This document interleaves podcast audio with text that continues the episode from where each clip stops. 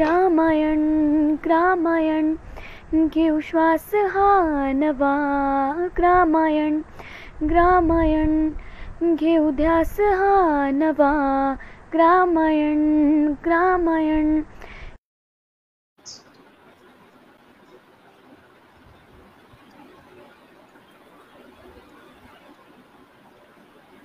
जी सभी को सादर नमस्कार. वर्ष 2012 में स्वामी विवेकानंद की 150वीं जयंती पूरे देश में मनाई गई थी. विभिन्न आयामों के तहत विभिन्न कार्यक्रम आयोजित किए गए थे. आयामों में से एक आयाम ग्रामायण था. ग्रामायण प्रतिष्ठान ने वहीं से कार्य शुरू किया. ग्रामायण प्रतिष्ठान की शुरुआत प्रकल्प दर्शन यात्रा से हुई थी. ग्रामायण प्रतिष्ठान विभिन्न पहलों के माध्यम से लोगों को जोड़ने का प्रयास करता रहा है. ग्रामीण स्वनिर्मित वस्तुओं की बिक्री के लिए ग्रामायण प्रदर्शनी का आयोजन होता है. विभिन्न विषयों पर कार्यशालाएं आयोजित की जाती हैं. गौमय समृद्धि कार्यशाला के माध्यम से गाय के गोबर से विभिन्न कलाकृतियां बनाने के प्रशिक्षण के साथ साथ पंचकव्य निर्मित वस्तुओं के निर्माण का प्रशिक्षण दिया जाता है. कोविड-19 के बाद वास्तविक कार्यक्रम पर प्रतिबंध लगा दिया गया. फिर ग्रामायण ने ऑनलाइन कार्यक्रम की एक श्रृंखला शुरू की. ग्रामायण ने सेवा गाथा, उत्तम गाथा, ज्ञान गाथा, चिंतन गाथा, ग्रामायण कट्टा इत्यादि उपक्रम शुरू किए गए. कोविड जन जागृति सप्ताह के साथ साथ भूमि सुपोषण पंडरवाड़ा जैसे विभिन्न कार्यक्रमों का भी आयोजन किया गया. खास बात यह है कि सभी कार्यक्रम लगातार चल रहे हैं. इसी माह में 2 नए कार्यक्रम सृजन गाथा और कृषि गाथा शुरू किए गए. सभी कार्यक्रम फेसबुक पर लाइव किए जाते हैं. कई लोगों को इस कार्यक्रमों के माध्यम से निर्देशित किया गया था. आज हम सेवा गाथा के वे भाग में मिलने जा रहे हैं श्री डॉक्टर सोहम पांड्या जी को. मैं ग्रामायण प्रतिष्ठान की ओर से श्री डॉक्टर सोहम पांड्या जी का हार्दिक स्वागत करता हूं, अभिनंदन करता हूं. डॉक्टर सोहम पांड्या वैसे तो कोई परिचय के मोहताज नहीं है. ग्राम उपयोगी विज्ञान केंद्र वर्धा में आप कार्यरत हैं. Doctor Soham Pandya hails from a family which has devoted their life for establishing Gandhian principle of truth and non-violence. He is a student of biology. He did his MSc from MSc University Baroda and PhD from Sardar Patel University Vallabh Vidyanagar, Anand, Gujarat. He completed British Council sponsored certificate course for National Resources Management at Centre for Development Studies Swinesha, UK, and attend a certificate course in basic computer application for managing natural resources at VIA College London, UK. He worked as faculty in different colleges affiliated to Pune University, Nagpur University and Amravati University. At present, he is Executive Director of a voluntary organization called Center of Science for Villages (CSV), Dattapur, Wardha.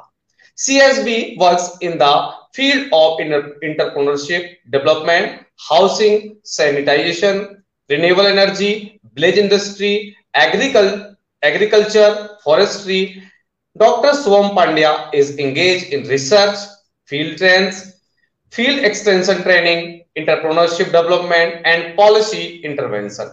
Dr. Soham Pandya has introduced a range of appropriate technology and methodologies which are ecologically sound, economically viable and socially just.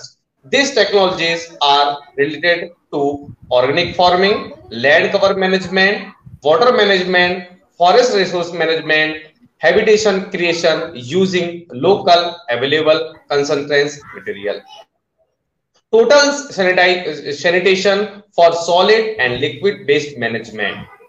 As principal investigation, Dr. Soham Pandya has implemented more than dozen scientific projects funded by Ministry of Science and Technology, Ministry of Women and Child Development, Kapad, etc. A draft proposal of land cover management has been written by Dr. Soham Pandya for Science and Society Division, Department of Science and Technology, Ministry of Science and Technology, Government of India, New Delhi. He has published many scientific papers, book reports, and popular articles. He is a fellow of leadership in environment and development international and member of many organizations. Doctor Soham Pandya sir का मैं पुनः पुनः बहुत हार्दिक स्वागत करता हूं, अभिनंदन करता हूं। सर का जो परिचय है वो बहुत विस्तृत है, फिर भी मैंने उस विस्तृत में से कुछ अंश आपके सामने रखे हैं। मैं बहुत विनम्रता पूर्वक डॉक्टर सोहम पांड्या सर से आग्रह करता हूं कि वो हम सभी के बीच में अपना वक्तव्य प्रस्तुत करें। डॉक्टर सोहम पांड्या। धन्यवाद सर, इतना लंबा आपने परिचय दिया है। मैं आप सब लोगों को प्रणाम करता हूं इस गोधूली की बेला में, और टेक्नोलॉजी के ऊपर हम बात करेंगे। मैंने रागेश सर से अभी जब बात कर रहा था तब कहा था कि ग्रामोपयोगी विज्ञान केंद्र को हमने 1 तारीख से छोड़ दिया है, इसको विदा दी है, और अब डॉक्टर विभाग गुप्ता उसको देख रही हैं।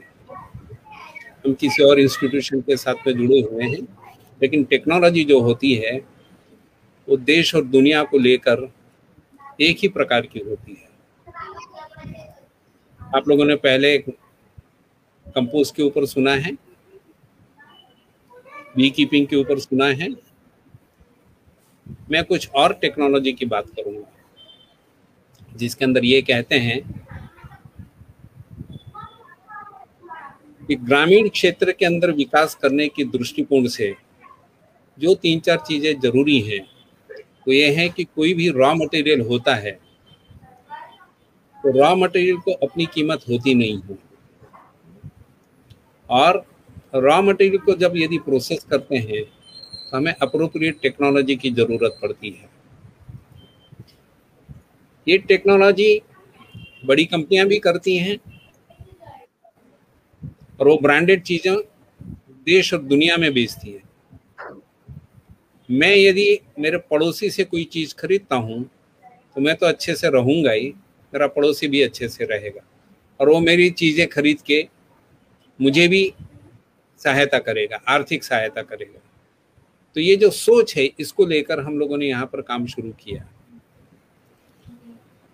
उसमें जो 2-3 चीज़ें हम कहते हैं कि मैं एग्जाम्पल के लिए लेता हूँ, एक होता है सोयाबीन।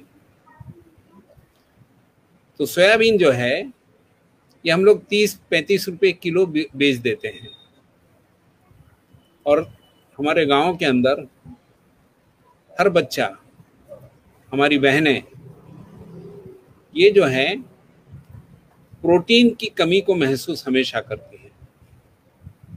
एक छोटी सी टेक्नोलॉजी जो होती है, ये सोयाबीन में प्राप्त जो होता है हमें प्रोटीन, उस प्रोटीन को हमारे बच्चों के बीच में पॉपुलर कर सकता है। ये 500 साल पुरानी टेक्निक है, लेकिन हमने आज तक नहीं की। एक छोटी सी बात यहाँ पर बताऊंगा कि हमारे वर्धा में करीब 6 लाख हेक्टेयर ज़मीन है, जिसमें से 4.5 लाख हेक्टेयर को हम खेती करते हैं, बाकी रहने के लिए है, जंगल है, परती भूमि है, इस प्रकार की है। और जो हम लोग खेती करते हैं 4-4.5 लाख हेक्टेयर जमीन, उसमें से 60% जमीन में सोयाबीन लगता है। इसे हम कहते हैं महात्मा गांधी का जिला, और ये स्वयंपूर्ण गांव की बात करते हैं। मैं यदि जिले की बात करूं तो हम लोग जो हैं हमारे अनाज के लिए, दाल के लिए, सब्जियों के लिए और दूध के लिए आत्मनिर्भर नहीं है। हम जो उगाते हैं वो है सोयाबीन। ये सोयाबीन यहाँ से चला जाता है, प्रतिशत में यदि हम गिने तो 1 या 2% अनाज ही हम वो सोयाबीन ही यहाँ पर खाया जाता होगा। एक अच्छे से सर्वे करना चाहिए, हम लोग इसको अभी तक तो किए नहीं है, लेकिन वो यदि सर्वे होगा तो हमें मालूम पड़ेगा कि हमारी जमीन है, हमारा पानी है, हमारा पसीना है, हमारी ऊर्जा है, हमारा आकाश है, इसका उपयोग हम किस लिए कर रहे हैं? वो फसल उगाने के लिए जिसका तेल तो बड़ी कंपनियां निकाल लेगी और उससे बची हुई जो ढेप कहते हैं उसको हम विदेशों में भेजते हैं। विदेशों में जाके स्वाइन फीड के रूप में दिया जाता है और हमको मिलता है स्वाइन फ्लू।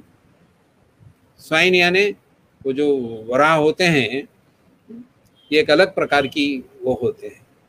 तो यहाँ हमारा कहने का अर्थ ये है कि यदि चीज़ों का वहीं पर प्रसंस्करण होता है, उसका प्रोसेसिंग होता है, उसका वैल्यू एडिशन होता है, तो कई प्रकार की चीज़ें हमें हम और आप देख सकते हैं। उसमें से दूध बनता है। 1 किलो दूध जो है, आई मीन 1 किलो सोयाबीन से 10 लीटर तक दूध बनता है। ये बच्चों को यदि दिया जाएगा तो 30 रुपये की वस्तु से 10 लीटर दूध बनता है। इसमें यदि हम लोग थोड़ा मेहनताना भी कर दें तो बच्चों को बड़ी आसानी से हम प्रोटीन खिला सकते हैं। पूरी प्रोसेस होती है और ये हमारे यहाँ पर माल नरिशमेंट है।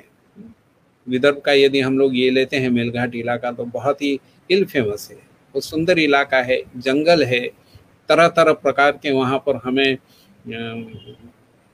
नैसर्गिक पदार्थ मिलते हैं जिसको हम कहते हैं नॉन टिम्बर फॉरेस्ट प्रोड्यूस, जिसके अंदर शहद है, गोंद है, फल है, वनौषधियाँ हैं, कंदमूल है। तो इस प्रकार की चीज़ें जब हमें प्राप्त होती हैं, वहाँ का बच्चा यदि कुपोषण से ये हो रहा है तो आपको और हमको सोचना पड़ेगा कि गांधी को आज भी याद किया जाना चाहिए कि नहीं। उसके द्वारा दी गई मूल जो बातें हैं उसको यदि हम प्रोसेसिंग के मार्फत लागू करते हैं। उन्होंने एक घर बनवाया था सेवाग्राम के अंदर, उसका बजट भी उन्होंने फिक्स कर दिया था और एक कहा था, उन्होंने कंडीशन डाली थी कि घर जो है इसको बनाने के लिए 10 किलोमीटर की परिधि के अंदर जो चीज़ें मिलती है उससे ही ये घर बनना चाहिए। आप समझ सकते हैं कि जो कहते हैं कि लोकल रिसोर्सेस का उपयोग करते हुए, आप लोगों ने देखोगे बहुत सुंदर कैलेंडर कई इंस्टीट्यूशंस छापते हैं जिसमें मकान जो है हमारे पशु पक्षी बनाते हैं, हमारे कीड़े बनाते हैं, मधुमक्खी का आपने देखा होगा, चींटियों का देखा होगा, दीमक का घर देखा होगा और फिर वीवर बर्ड का देखा होगा। तो आपने घर देखे तो सारे के सारे ये प्राणी जो हैं ये अपने आसपास की चीज़ों का उपयोग करके ये बनाते हैं। हम जो हैं, हो सकता है कि हमारी कई चीज़ें 1000 किलोमीटर दूर से भी आती हैं, तो ये पर्यावरण को पोषक चीज़ें नहीं हैं। तो ये कच्चे मिट्टी के पक्के मकान कैसे बने, इसके ऊपर ग्रामोपयोगी विज्ञान केंद्र ने बहुत काम किया है। तो उस प्रकार की टेक्नोलॉजी को यदि हम करते हैं तो हमारा रिसोर्स जो है उसकी कीमत बढ़ेगी नहीं, उसके अंदर एनर्जी कम लगेगी। तो ये इको फ्रेंडली रहेगा क्योंकि एनर्जी यदि यूज़ होती है तो वो गर्मी पैदा करती है, उसमें से कीमत बढ़ती है, गरीब आदमी उसको अफोर्ड नहीं कर सकता है। तो कच्चे मिट्टी के पक्के मकान, इस मुद्दे के ऊपर देवेंद्र भाई ने खूब बड़ा काम किया है। देश और दुनिया के अंदर इस टेक्नोलॉजी का प्रसार और प्रसार ग्रामोपयोगी विज्ञान केंद्र ने किया है। हम स्वच्छता की यदि बात करते हैं तो स्वच्छता ऐसी चीज़ है कि जिसके अंदर हम शहरों की यदि बात करें तो हर व्यक्ति एक बार यदि टॉयलेट जाता है तो उसको कम से कम 10 से 15 लीटर तक का पानी वापरना पड़ता है। ये किसी भी तरीके से सस्टेनेबल नहीं है। इस प्रकार के शौचालय जब हम लोगों ने गांव में बनाए तो देखने में आए। क्या बोल रहे हैं सर? हेलो। तो इस प्रकार के शौचालय यदि गांव के अंदर बनते हैं तो उन गांव का क्या होगा जहां पीने के लिए भी पानी नहीं मिलता है। 10 लीटर एक व्यक्ति एक टाइम में शौच को बहाने के लिए यदि वापरता होगा तो उन गांव के अंदर ये चीज़ें नहीं है। यहाँ पर हमें अलग प्रकार के शौचालयों की ज़रूरत पड़ेगी और इसके ऊपर बहुत अद्भुत काम यहाँ पर किया गया है। 1 लाख से ज़्यादा शौचालय इस संस्थान ने देश और दुनिया के अंदर बनाया है। वर्धा जिले में सबसे बड़ा काम किया है, 25 गाँव को ओपन डेफिकेशन फ्री किया, जहां खुले में कोई शौच नहीं जाता था। ऐसे 25 गांव पहले बनाए गए। महाराष्ट्र सरकार को बताया गया कि इस प्रकार से ये संभव है, आप कोई पॉलिसी लाइए। तो महाराष्ट्र सरकार ने एक पॉलिसी लाई जिसे कहते हैं संत गाडगे बाबा ग्राम स्वच्छता अभियान। और इस चीज़ के अंदर जो हमारे यहाँ पर मराठी के अंदर कहते हैं कि गोदरी में लोग जाते थे शौच करने के लिए। एक गली होती है जिसके अंदर सारे लोग, पुरुषों के लिए अलग होती है, महिलाओं के लिए अलग होती थी, अब होती थी, इसलिए बोलना पड़ा कि देश के अंदर बहुत बड़े पैमाने के ऊपर ये हुआ। लेकिन यहाँ पर 1 लीटर के अंदर वो व्यक्ति और वो जो शौच का पात्र होता है, ये दोनों सफाई हो जाती है। तो कहने का अर्थ है कि अप्रोप्रिएट टेक्नोलॉजी इस प्रकार से होती है। अगला जो मुद्दा हम बात करेंगे वो हम बात करेंगे कि ऊर्जा का। तो ऊर्जा की यदि हम बात करते हैं तो कई चीज़ें हम देखेंगे कि हर गांव के अंदर पशु तो हैं, इन पशु की मदद से हम बायोगैस का प्लांट चला सकते हैं। बायोगैस का प्लांट के ऊपर बहुत बड़ी स्कीम इस देश ने बड़े पैमाने के ऊपर चलाई, लेकिन उसका इम्प्लीमेंटेशन बहुत अच्छे से नहीं हुआ हो पाया। हमारे एक साथी हुआ करते थे श्रीकांत कारंजे कर दिए, उन्होंने पॉलिसी लेवल के ऊपर सरकार को बताया था कि जो काम बांधने का काम करता है, जिसको हम मिस्त्री कहते हैं, इस मिस्त्री को देने के लिए जो मुआवजा होता है उसको बढ़ा दीजिए। वो बढ़ाएंगे तो वो सीमेंट कम नहीं करेगा, वो ईंटों को इधर से उसके हेरा फेरी नहीं करेगा। और इस प्रकार से यदि एक बार बायोगैस प्लांट अच्छा बन जाएगा तो फिर वो कई दशकों तक, 3-4 दशकों तक वो हमको बहुत आसानी से गैस दे सकता है। ये मीथेन गैस से कॉम्पिटिटिव है, बहुत अच्छा है, शुद्ध है। महिलाओं की जो ड्रजरी होती है चूल्हा जलाने के साथ में, उसकी भी यहाँ पर कमी होती है। एक और चूल्हा है जिसको हम लोग बात करते हैं कि इकमिक कुकर। इसके अंदर ये 100 साल पुरानी टेक्नोलॉजी है। उत्तर प्रदेश, बिहार के अंदर एक ज़माना ऐसा था कि हर घर के अंदर इस प्रकार का कुकर रहा करता था, लेकिन 1960 के दशक में जब एलपीजी आया तो इस चूल्हे को हम लोगों ने पीछे छोड़ दिया। ये जो चूल्हा है इकमी कुकर, इसके ऊपर फिर से जो काम है, डॉक्टर आनंद करवे, आरती करके एक संस्थान है, appropriate rural technology institute Poona, इन्होंने इसके ऊपर काम किया और इसको रीइंट्रोड्यूस किया है। अब वो बहुत अच्छे से चलता है। हमारे परिवार में भी इकमी कुकर का हम उपयोग कर रहे हैं। इसका नाम इकमी कुकर इसलिए बना कि हर व्यक्ति जो अपनी पत्नी से प्रेम करता है वो ताजमहल थोड़ी बनाएगा। ये जो जनाब थे, इनका नाम था मलिक। तो मलिक साहब की पत्नी का नाम था इंदुमती, तो उन्होंने उसका नाम रखा इंदुमती, मलिक के बदले में इकमिक रखा। और ये छोटा सा एक जो डिवाइस है, इस डिवाइस को उन्होंने सामने लाकर रखा है। आज लाखों की तादाद में 80 ग्राम कोयले में 5 लोगों का दाल भात सब्जी पक जाती है। ये बहुत रिवोल्यूशनरी अप्रोच है। और इस प्रकार की कुकिंग की जो डिवाइस है, ये यहाँ पर आप यदि देखेंगे, अभी रथ यात्रा जो निकली है पुरी में, तो पुरी में यदि आप जाकर देखेंगे तो उसी तकनीक का उपयोग करके वहाँ पर जगन्नाथ भगवान का प्रसाद बनाया जाता है। उसी को छोटे फॉर्म के अंदर उन्होंने बना के देश भर में प्रचलित किया।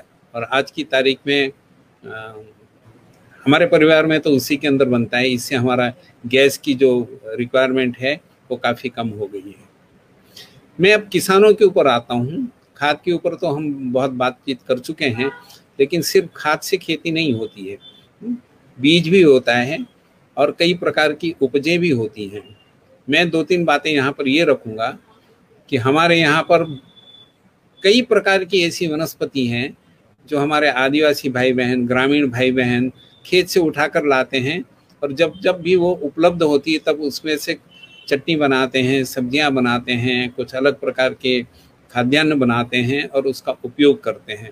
लेकिन ये सब्जियाँ, ये चीज़ें मेन स्ट्रीम में कभी आई नहीं। और जैसे जैसे समय जा रहा है तो ये नई जो जनरेशन है उनको ये सब्जियों के नाम भी नहीं पता है, उसमें से बनने वाली चीज़ें कौन सी है, कैसे बनाना है, ये तरकीबें नहीं पता है। और होगा ऐसा कि हमारे थाली के अंदर वो जो 8-10 प्रकार की सब्जियां मार्केट के अंदर आती हैं, वर्धा में जैसे आप कहेंगे कि टमाटर है, गोभी, वो भी एक सीज़न ऐसा होता है कि हमें नासिक से मंगवाना पड़ता है, हैदराबाद से यहाँ पर आता है, ट्रक के ट्रक भर कर आते हैं। वर्धा बनाता नहीं इतनी सब्जियाँ जितनी हम लोगों को ज़रूरत होती है। तो इसमें यदि इन चीज़ों को हम ये करते हैं तो आप सब लोग तो जानते ही हैं, रागेश सर भी जानते हैं कि एक अंबाड़ी ऐसी चीज़ है, अंबाड़ी जैसी करीब 100 चीज़ें हैं, इनकी प्रोसेसिंग यदि हम लोग करते हैं तो हम कोका कोला जैसे जायंट से भी एक युद्ध खेल सकते हैं। और इसमें मैं ये कहूँगा कि हमें ये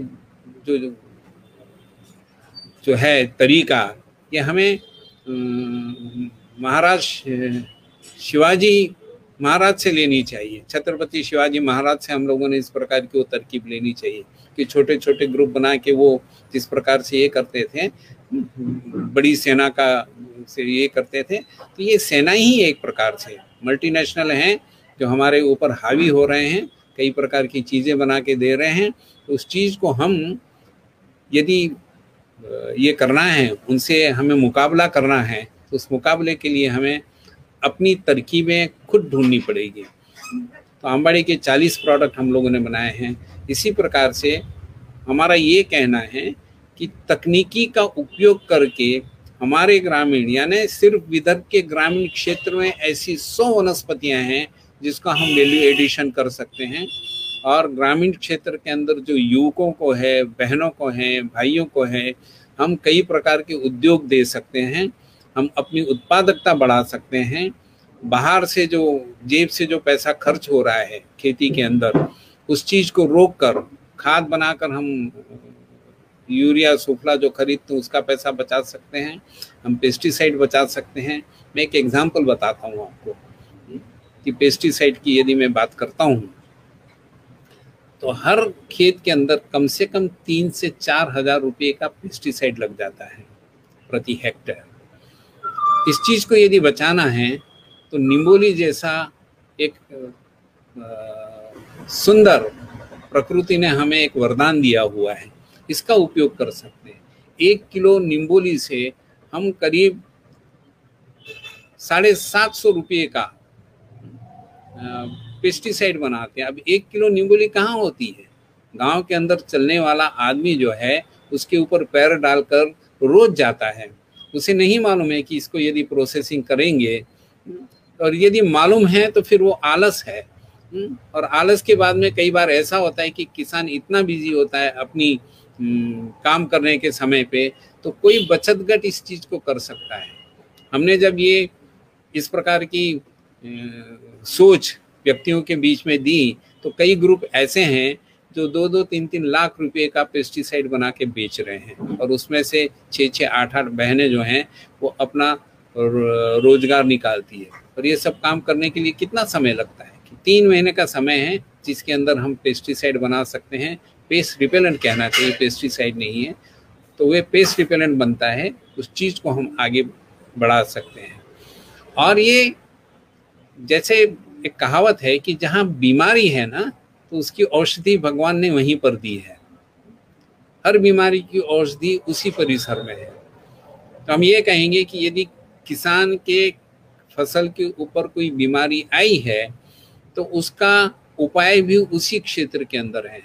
तो हमने एक फार्मूला निकाला जिसके अंदर हम कहते हैं कि यंग साइंटिस्ट के रूप में department of science and technology का एक प्रोजेक्ट हम लोगों ने चलाया था, जिसमें से ये मालूम पड़ा कि वे तमाम वनस्पतियाँ जिसे बकरियाँ नहीं खाती हैं, ये तमाम वनस्पतियों में सेकेंडरी मेटाबोलाइट, प्राइमरी मेटाबोलाइट यानी आप और हम जो खाते हैं ना, कि जिसे स्टार्च कहते हैं, प्रोटीन कहते हैं, फैट्स कहते हैं, विटामिन्स कहते हैं, ये हो गए प्राइमरी मेटाबोलाइट्स। लेकिन जो सेकेंडरी मेटाबोलाइट होते हैं, जैसे तंबाकू के अंदर कई प्रकार के अल्कोलाइड्स होते हैं, नीम के अंदर अल्कोलाइड्स होते हैं, सुगंधित वनस्पति जैसे हम लोग तुलसी के अंदर भी जो सुगंध है ये सेकेंडरी मेटाबोलाइट के कारण है। तो ये ऐसी वनस्पतियों का उपयोग करके कुछ कॉन्सनट्रेटेड वे के अंदर यदि हम प्रोसेस करते हैं तो हम अपना पेस्ट रिपेलेंट खुद बना सकते हैं, गांव के गांव में बना सकते हैं। और ये जो केमिकल फर्टिलाइज़र है महंगे हैं, बहुत महंगे हैं, इनकी कीमत 12-12 हज़ार रुपये लीटर तक होती है।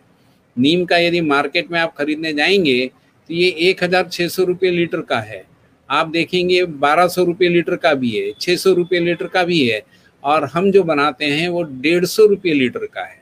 और ये पैसा किसान की जेब से दूसरी बहन के जेब में जा रहा है, तो वहीं का वहीं वो शॉर्ट टर्म जो ट्रांजैक्शन है उससे दोनों परिवार जो होते हैं बड़ी आसानी से जी सकते हैं। इस प्रकार की तरकीबों को हम यदि ध्यान में रखते हैं तो उत्पादकता हमारी बढ़ेगी, हमारी फसलों में जो खर्चा होता है वो कम होता है। एक और बात कहूँगा कि प्रॉब्लम ऑफ प्लेंटी, बहुत चीज़ यदि उग जाती है, हम वर्धा की बात करते हैं, 1970 के दशक में एक 3-4 किसान थे जिन्होंने मिर्ची लगाई और ये मिर्ची लगाने के बाद में वो लखपति हो गए। दूसरा साल ऐसा आया कि हजारों लोगों ने मिर्ची लगाई, तो मिर्ची इतनी सस्ती हो गई कि मिर्ची को तोड़ना भी किसानों को संभव नहीं था, उसके लिए भी रोजगार नहीं निकाल सके। तो क्या हम हमारे किसानों को बायोडायवर्सिटी के मार्फत से नई फसलें नहीं दे सकते हैं? कहने का ये अर्थ है कि आलू तो हम बहुत खाते हैं, एक प्रकार का याम होता है जिसको डायोस्कोरिया कहते हैं, साइंस की भाषा में डायोस्कोरिया कहते हैं। ये याम जो है इसकी उत्पादकता 30 टने प्रति हेक्टेयर और कोकण के क्षेत्र में ये बिकता है 60 रुपये किलो। तो 1 हेक्टेयर से यदि 1 साल के अंदर 18 लाख का टर्नओवर है तो मुनाफा तो करीब 10 लाख होगा। तो हमारा कहने का अर्थ है कि यदि डाइवर्सिटी रखी, जिस किसी ने भी एक नावीन्यपूर्ण फसल को उत्पादित किया और बाकी के लोग उसकी कॉपी करें, तब तक उसको छोड़ भी दिया। तो ये जो है एग्रीकल्चर यूनिवर्सिटी के काम जो हैं, ये एग्रीकल्चर यूनिवर्सिटी उस ढंग से दे नहीं पा रही है। तो हमारा कहना है कि उस चीज़ को यदि हम उस ढंग से दें, स्वयंसेवी संस्थाएं यदि देती हैं, तो पुराने साथी यदि मुझे सुन रहे होंगे तो उनको मालूम होगा कि फांद के रूप में एक सब्जी हमारे परिसर के अंदर मिलती है, फांची भाजी मरता त्याला मराठी मध्ये, रिविया हाइपोक्रेटेरी फॉर्मिस इसको हम इसमें बात करते हैं। ये बड़ी सुंदर प्रकार की वनस्पति है, बहुत स्वादिष्ट लगती है। इसमें से वड़ी बनती है, जैसे हम लोग अरबी के पत्तों की, उसको धोपा कहते हैं मराठी में, अरबी के पत्तों से हम जैसे बनाते हैं वड़ी वगैरह बनाते हैं, तो उसी प्रकार की वड़ी हम रिविया से भी बना सकते हैं। इसकी उत्पादकता है 2 किलो प्रति वर्ग मीटर और यदि 20 रुपये भी बिकी किलो तो 40 रुपये वर्ग किलोमीटर के हिसाब से हमको यदि पैसा मिलता है। लेकिन कहने का अर्थ ये है, ये तब तक ही बहुत पैसा देगा जब तक लिमिटेड लोग करेंगे। और सारे किसानों को यदि हमें अलग अलग प्रकार की वनस्पति देना है तो हमें रिविया जैसे, अंबाड़ी जैसे, कंद जैसे, ऐसे बहुत सारी चीज़ों के ऊपर हमें काम करना पड़ेगा। और ये मूलभूत काम जो है किसी यूनिवर्सिटी के ऊपर सौंप कर नहीं चलेगा। ये काम ग्रामीण क्षेत्र के अंदर काम करने वाली छोटी छोटी स्वयंसेवी संस्थाएं अपने दम के ऊपर करती हैं, उसके बीज को इकट्ठा करती हैं, उसको ये करती हैं, तो फिर वो वहाँ पर बड़ी आसानी से उग सकता है, बिक सकता है और हमारे जो साथी हैं उस चीज़ को समझ कर आगे बढ़ा सकते हैं। ये हमारा कहने का अर्थ है। तो ये जो टेक्नोलॉजी है, इन टेक्नोलॉजी को ध्यान में रखते हुए 3 चीज़ें हैं। एक तो प्रोडक्शन ऑफ बायोमास, जो चीज़ें हमें चाहिए उसकी उत्पादकता गांव के गांव में हो। दूसरा, उसका प्रोसेसिंग या प्रसंस्करण गांव के गांव में ही हो। यदि वो होता है तो प्रसंस्करण क्यों करना है? कि नंबर 1 प्रिजर्वेशन करने के लिए। आप और हम सब लोग घर के अंदर टोमेटो सॉस तो लाते ही हैं और 3 या 4 मल्टीनेशनल कंपनी की छोड़ दें तो टोमेटो सॉस खरीदने की इच्छा बहनों को होती नहीं है, क्योंकि उसमें क्वालिटी कंट्रोल नहीं है, उसमें वो जो मेजर्स होना चाहिए वो नहीं होता है। किसान टमाटर उगाता है लेकिन वह तरकीब नहीं जानता है कि अच्छे प्रकार से उसका प्रोसेसिंग करके, अच्छा पैकेजिंग करके सस्ते में अच्छा माल कैसे दे। तो ये यदि हम लोग करते हैं हर वनस्पति के साथ में, हर चीज़ के साथ में, तो ग्रामोद्योग जो है, ग्रामायण की जो एक गाथा हम लोग जो सुन रहे हैं उस चीज़ को आगे हम बढ़ा सकते हैं। और ये जो प्रोसेस है ये इतनी शांतिप्रिय है, इतनी धीरे धीरे चलती है कि न्यूज़वर्दी नहीं है। आप यदि एक ऐसा कदम चलाएंगे कि जिससे चार लोगों को बहुत अच्छे से इनकम होगी तो आपका पेपर के अंदर फोटो नहीं छपेगा, क्योंकि निगेटिव जो चीज़ है वो बड़ी तेज़ी से फैलती है। आपको अथक प्रयत्न करते रहना पड़ेगा, बरसों तक काम करते रहना पड़ेगा और उसके बाद में चंद लोग जो हैं आपको जानेंगे। तो ये बीज की तरह हमें मिट्टी के अंदर गड़ जाना है और उसमें से निकलने वाले जो फल हैं ये लोगों को जब मिलेंगे तो बीज अपना अस्तित्व जब तक नहीं खोएगा तब तक पेड़ बनेगा नहीं। आपको और हमको इस प्रकार से संस्थाओं के मार्फत नई प्रकार की चीज़ों को उत्पादित करना है, उसका प्रोसेसिंग करना है, उसकी मार्केटिंग करना है और लोगों के बीच में उसका प्रशिक्षण देना है। ये जब तक होगा तब हम जो हैं सुजलाम सुफलाम ग्राम की जो बात करते हैं यहाँ पर चलेगा। अंत में मैं एक और वनस्पति की बात करूँगा। आप और हम सब लोग शक्कर तो खाते हैं, मीठा खाते ही हैं। जिसको शुगर की बीमारी होगी उसकी मुद्दा अलग है, लेकिन शक्कर है या गुड़ है। 1960 के दशक में, यानी 1960 से 63 तक हमारे पिताजी अखिल चंद्र पंड्या ये टीकमगढ़ के पास में ताड़गुड़ विद्यालय चलाते थे। ताड़ में से गुड़ बनता है।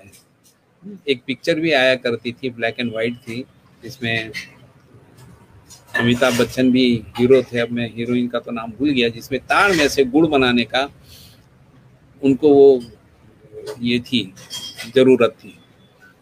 अब बात कीजिए, दो बातों से मैं कंपैरिजन करने की बात करूं। अप्रोप्रिएटनेस की जब हम बात करते हैं तो गन्ना उगाने के लिए हमें वर्धा के अंदर यदि बात करें तो 1000 mm बरसात होती है।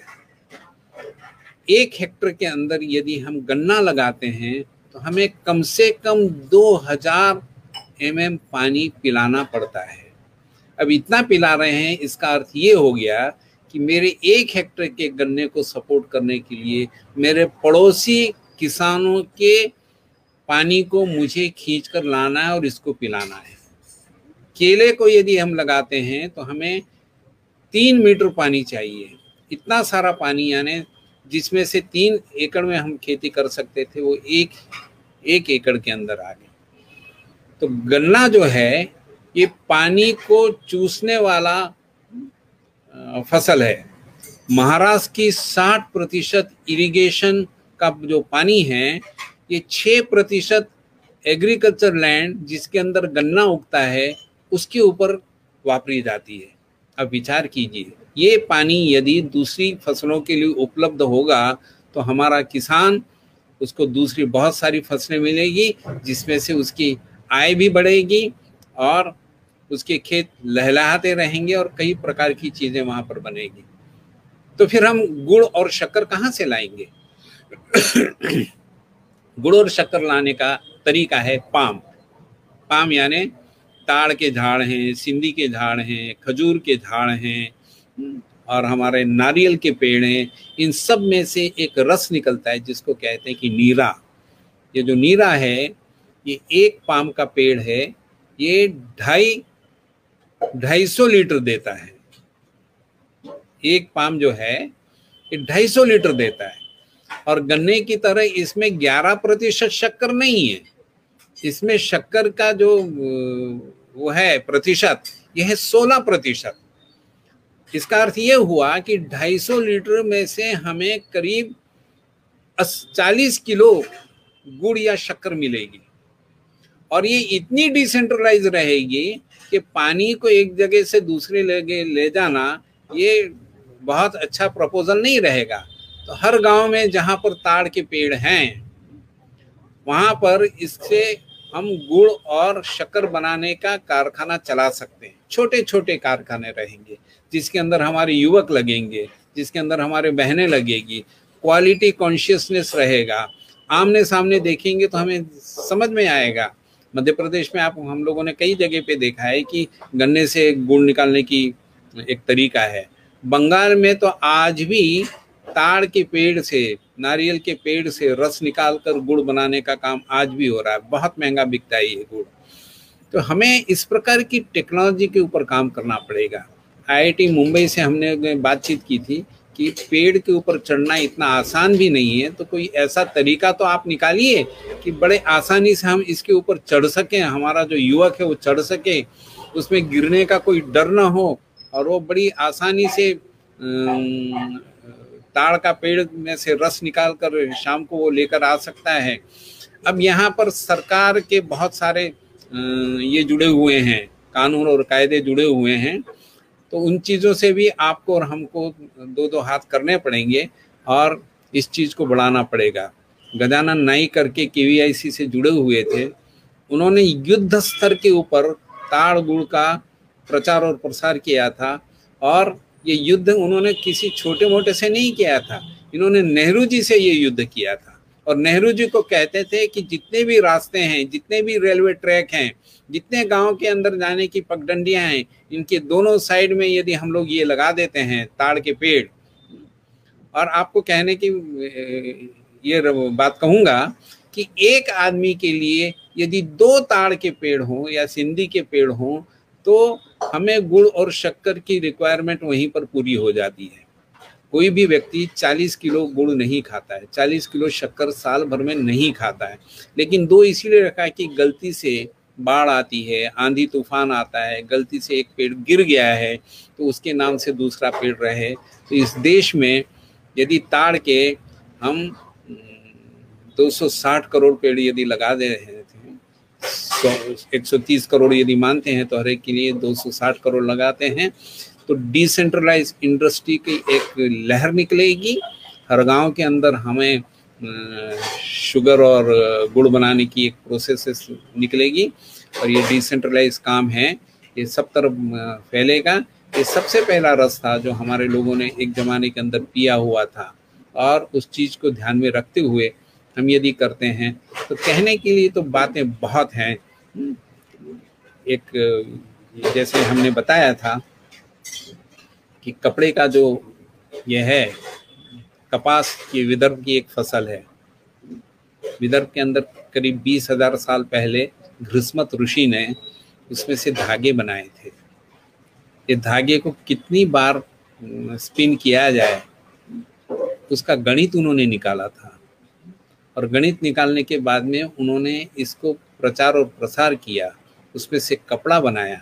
तो 20,000 साल पहले कपड़ा पहनने वाला यदि कोई पहला व्यक्ति होगा कपास से बना हुआ, तो ये यवतमाल जिले में कड़म करके एक जगह है जहाँ गजानन महाराज का मंदिर भी है, तो वहाँ पर घृष्मत ऋषि ने वो काम किया था। तो इस प्रकार का वैल्यू एडिशन यदि हम तमाम वनस्पतियों के ऊपर करते हैं तो फिर से हम कह सकते हैं कि सुजलाम सुफलाम मलयज शीतलाम सस्य श्यामलाम मातरम वंदे मातरम। तो माता की पूजा करने के दृष्टिकोण से ये जो तमाम साइंस एंड टेक्नोलॉजी है, तो हमारा रोल कैसा रहेगा? मधुमक्खी की तरह। मधुमक्खी जब जंगल में जाती है तो उसमें से रस लेने के लिए जाती है, पराग लेने के लिए जाती है, पर रस और पराग लेते समय वो फूल को हानि नहीं पहुंचाती है, पेड़ को हानि नहीं पहुंचाती, वह उसको और पोषित करती है, उसके अंदर परागीकरण होता है, फसल बढ़ती है। तो क्या उस मधुमक्खी से हम एक चीज़ सीख नहीं सकते हैं कि हम यदि जंगल के अंदर जाते हैं तो जंगल और हरा भरा हो और पानी से लबालब हो, उत्पादकता हो, वहाँ पर पशु प्राणी हमसे मित्रतापूर्वक कैसे रह सके, इस प्रकार का माहौल है, ये बनाना है। मुझे बहुत अच्छा लगा कि ग्रामायण के स्टेशन में आपने मुझे यहाँ पर बुलाया और जो अनुभव हम लोगों ने किए हैं उनमें से कुछ अनुभव मैं आपको सुनाने में इतने समय में मुझे लगता है कि ठीक से बता पाया हूँ मैं कुछ मुद्दे। और बहुत सारे मुद्दे हैं, बोलने की तो बात कम है, लेकिन उन चीज़ों को ध्यान में यदि हम लोग रखते हैं तो मुझे लगता है कि आपके और मेरे हाथ के अंदर हमारे देश की बागडोर अभी भी है, लेकिन ज़रूरत है कि वो बीज की तरह मिट्टी के अंदर हमें अपने आप को झोंक देना है। आप सब लोगों को प्रणाम करता हूँ, बहुत बहुत धन्यवाद। चंद्रकांत रागे जी, आपने हमें याद किया, तो बोलने का मौका दिया, इसलिए आपका बहुत बहुत आभार, धन्यवाद। सोहम भाई, थोड़ा स्पिरुलिना के बारे में, जो वो भी एक अनोखी चीज़ है, स्पिरुलिना के बारे में थोड़ा सा बताइए। जी हाँ, स्पिरुलिना ये जो है, इसको सिंगल सेल प्रोटीन कहते हैं। इसको हम देख नहीं सकते हैं, लेकिन ये जब पानी में बढ़ता है तो इसके अंदर एक हरापन आता है। हम यदि बुल्ढाना के अंदर जाएंगे तो वहाँ पर एक लेक है जिसका नाम है लोणार। लोणार इसलिए कहते हैं कि उसमें लवण है, लोणचा इसलिए कहते हैं कि उसमें लवण है, लवण यानी क्षार यानी सॉल्ट।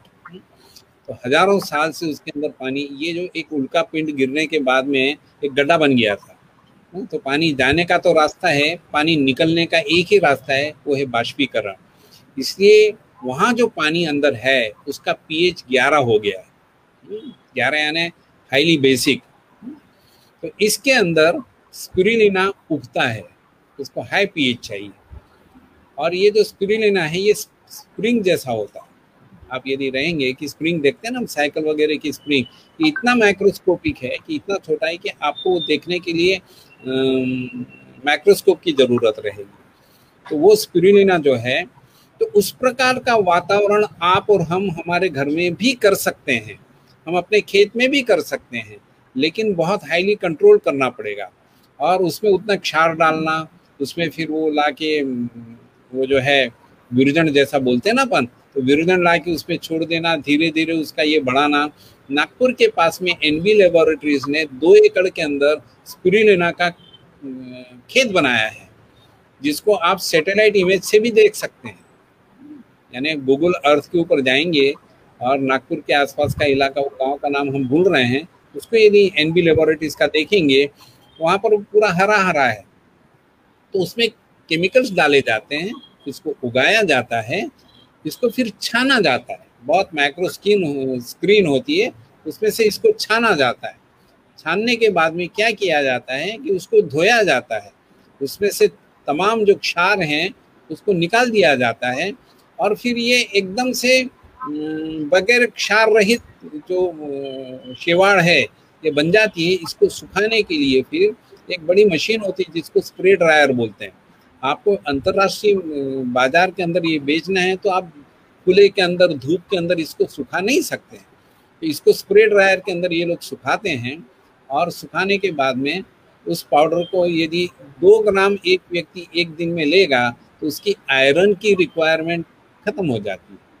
इसमें आप यदि देखेंगे तो 63% यानी 63% उसमें प्रथिन है, जिसमें से 99% जो है ये डाइजेस्ट हो जाता है। ऐसा नहीं है कि वो पेट में गया और पेट में से निकल गया, तो डाइजेस्ट हो जाता है।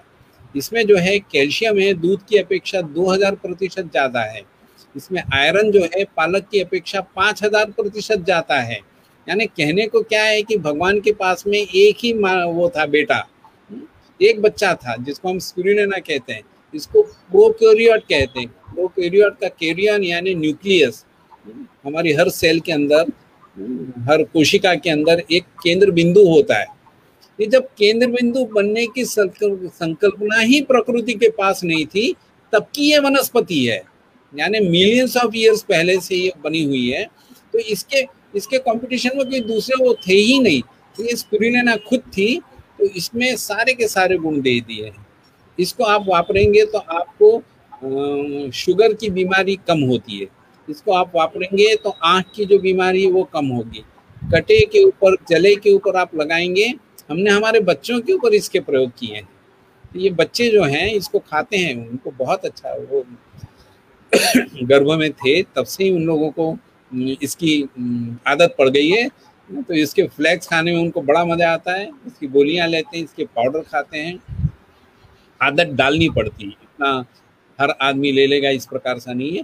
तो 2 ग्राम एक व्यक्ति एक दिन में लेता है तो उसकी रिक्वायरमेंट उस हिसाब से जो तो मिनिमम न्यूट्रिएंट्स वगैरह मिलना चाहिए वो चल जाता है, उसमें से ये देखा जाता है। अंतर्राष्ट्रीय स्तर के ऊपर इसकी बहुत डिमांड है। भारत के अंदर जो है इसको हम इतना पॉपुलर कर नहीं पाए हैं और क्योंकि थोड़ा महंगा भी है इसलिए लोग लेने से कतराते भी हैं। लेकिन 2 ग्राम यानी 1000 रुपये किलो भी है तो 2 रुपया प्रति दिन के हिसाब से कोई बहुत बड़ी रिक्वायरमेंट है नहीं। ये जो स्पिरुलिना है इसको हम लोग ब्लू ग्रीन अलगी बोलते हैं, नील हरी छेवाड़ बोलते हैं और बहुत ही अच्छा है इसका बिजनेस करने के लिए। लेकिन इन्वेस्टमेंट करीब 50 लाख रुपए के आसपास में आता है। इसमें लेबोरेटरी लगती है, आपके बड़े बड़े इंस्ट्रूमेंट्स लगते हैं और स्प्रे ड्रायर्स वगैरह लगता है, पैकिंग की मशीनें अच्छी लगती हैं, लेबोरेटरी आपकी होना चाहिए और लेबोरेटरी चलाने के लिए इसका कैपेबल एक आदमी को आपको एम्प्लॉय के रूप में रखना पड़ेगा। तो ये है स्पिरुलिना के बारे में। इसके ऊपर ग्रामोपयोगी विज्ञान केंद्र ने बहुत बड़ा काम किया है और कई एनबी लैबोरेटरीज को ट्रेनिंग भी इसी संस्थान ने दिया है और वो बहुत बड़े पैमाने के ऊपर कर रहे हैं। दोनों के दोनों इंजीनियर ब्रदर्स जो हैं वो दोनों इंजीनियर्स हैं, मैकेनिकल इंजीनियर। उन्होंने अपनी मशीनें खुद बनाई हैं और उस मशीनों को बनाने के बाद में बड़े पैमाने के ऊपर कर रहे हैं। एक आध बार यदि आपको मौका आए एनबी लैबोरेटरीज ज़रूर जाना चाहिए। वो आने नहीं देते हैं जनरली सर्वसाधारण आदमी को, लेकिन आपको शायद वो अलाउ करेंगे यदि आप यूनिवर्सिटी की तरफ से जाते हैं तो।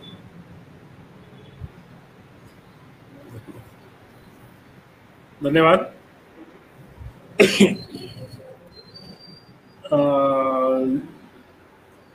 बहुत सारा ग्रामीण से लेकर गांव से गांव के लिए उपयोगी टेक्नोलॉजी विज्ञान आपने संक्षिप्त में बताया। मतलब घाघर में सागर जैसा आपका वक्तव्य रहा। एप्रोप्रिएट टेक्नोलॉजी के तो आप वर्धा के जाने माने व्यक्तित्व हैं और मुझे बहुत पसंद आया कि आपने आत्मनिर्भर वर्धा के लिए, मतलब गांधी जी का जिला कहने के लिए है लेकिन आत्मनिर्भरता लाने के लिए जो प्रयास centre of science for villages के माध्यम से आपने किए, आपके मार्गदर्शन में किए। अभी आपने अभी बताया कि वो आपने उसको त्यागपत्र दिया, लेकिन आप स्वयं एक बहुत बड़ा विश्वविद्यालय है तो आप जहाँ भी जाएंगे वहाँ काम अच्छा ही करेंगे। लेकिन मुझे पसंद आया कि ये जो आखिरी में आपने जो बताया कि ताड़ गुड़ जी 260 करोड़ प्रति व्यक्ति 2 पेड़ भी लगाए तो 260 करोड़ पेड़ अगर लगाते हैं और रेलवे हमारे पास इतना जाला है कि अगर अभी की सरकार अगर तय करती है तो 260 करोड़ के ज़्यादा करोड़ पेड़ लगा सकते हैं। और ये तो लेकिन वो जो आप कह रहे हैं बराबर है कि बड़े बड़े शुगर फैक्ट्री जो है ये नेता लोगों के हैं, वो शायद शुगर लॉबी है हाँ, वो तो वो शायद उनके वो इम्प्लीमेंट नहीं करेंगे ऐसा लगता है। लेकिन अगर इस तरह से प्रबोधन होते रहेगा जैसा ये जो सोच है ये हमने आपके मुंह से पहली बार सुना मैंने, ये बड़ा लॉजिक कि ये बहुत बड़े शुगर लॉबी को ऑल्टरनेटिव सॉल्यूशन बन सकता है तो बहुत अच्छा लगा ये। और जो किसानों के लिए आपने जो अंबाड़ी से लेकर तो बड़े बड़े उद्योग जो आजकल आपने बहुत अच्छा उदाहरण दिया कि एक किसान को अगर 2-4-5 लाख रुपए कमा लेते तो सब किसान उसकी तरफ दौड़ने लग जाते। तो जो डाइवर्सिटी की बात है, बायोडाइवर्सिटी, ये बहुत अच्छी मतलब।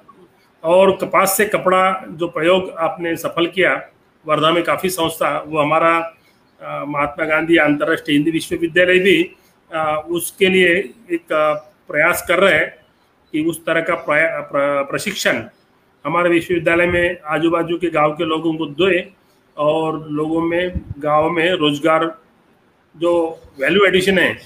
आज कपास हम 50 रुपये किलो से बेच देते हैं, अगर 5,000 रुपये टन का भाव कहते हैं तो, लेकिन 50 रुपये से जो हमारा नीलम का किशोर है वो बहुत अच्छा आसानी से बताता है उसका गणित।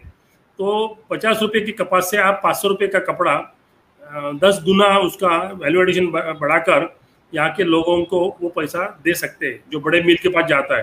तो इस तरह से जो आपने कहा कि अच्छे उदाहरण दिए आपने कि आजू बाजू के 10 किलोमीटर या 20 किलोमीटर या 50 किलोमीटर, अब संक्षिप्त में ये भी बोल सकते हैं कि हमारे ज़िले में जो उपलब्ध है वो अगर हम अपने ज़िले में इस्तेमाल करते हैं तो एक एक ज़िला अगर आत्मनिर्भर बन जाए तो पूरा देश आत्मनिर्भर बन सकता है, बनेगा। तो आपने जो कहा मधुमक्खी की तरह, ये ग्रामायण भी उसी के लॉजिक से, मतलब उसी से प्रेरणा लेकर ये ग्रामायण का काम चल रहा है। हम भी ये चाहते कि आप जैसे लोगों का परिचय आम जनता को हो, आपके माध्यम से जो आपका ज्ञान है वो सभी लोगों तक पहुँचे सर, और जब सभी लोगों तक पहुँचे, ये जब वायरल हो जाएगा तो आप अपने आप वो सरकार तक पहुँचेगा। तो उसका कभी ना कभी, इमीडिएटली नहीं, तो आपने जो कहा कि बीज बनना पड़ेगा, किसी को गढ़ना पड़ेगा, तो ग्रामायण जो प्रतिष्ठान है तो ये बीज की भूमिका, गढ़ने की भूमिका के लिए ही बना है। तो इसका एक प्रयास इस अभी ये कोरोना के कारण हम ऑनलाइन माध्यम से कर रहे हैं, अदरवाइज हमारा पिछले 2012 से जो काम चल रहा था वो इसी के लिए हमारा प्रयास है। तो आप क्या कहते हैं कि आप इसे आप जैसे व्यक्तित्व तो जब आते हैं ग्रामायण के प्लेटफॉर्म पे तो हमारा प्रयास रहता है कि ग्राम विकास के लिए हम कैसा सहयोगी बन सकते हैं। हम तो ग्रामायण प्रतिष्ठान है, मीडिएटर है। तो बहुत अच्छा लगा आपको सुनकर, और ये आपका रिकॉर्डिंग हजारों लोगों तक जाएगा और जिसको जो पसंद आता है वो अपने आप बाहर भी उसका फैलाव करता है, वायरल करता है। तो आप आए, आपने संक्षिप्त में बहुत कुछ टेक्नोलॉजी के ग्रामीण टेक्नोलॉजी के बारे में, ग्राम विकास के लिए बहुत अच्छा मार्गदर्शन किया हम सब लोगों को। तो ग्रामायण प्रतिष्ठान की ओर से मैं आपका आभारी हूँ, और हम ऐसे ही हमेशा के लिए, मतलब गढ़ने के लिए, बीज बनकर गढ़ने के लिए हम आपस में सहयोग के लिए बने रहेंगे। इसी शुभकामना के साथ ये कार्यक्रम आपका यहाँ समाप्त होता है, ऐसा मैं घोषणा करता हूँ। धन्यवाद, आपका आभार भाई, धन्यवाद।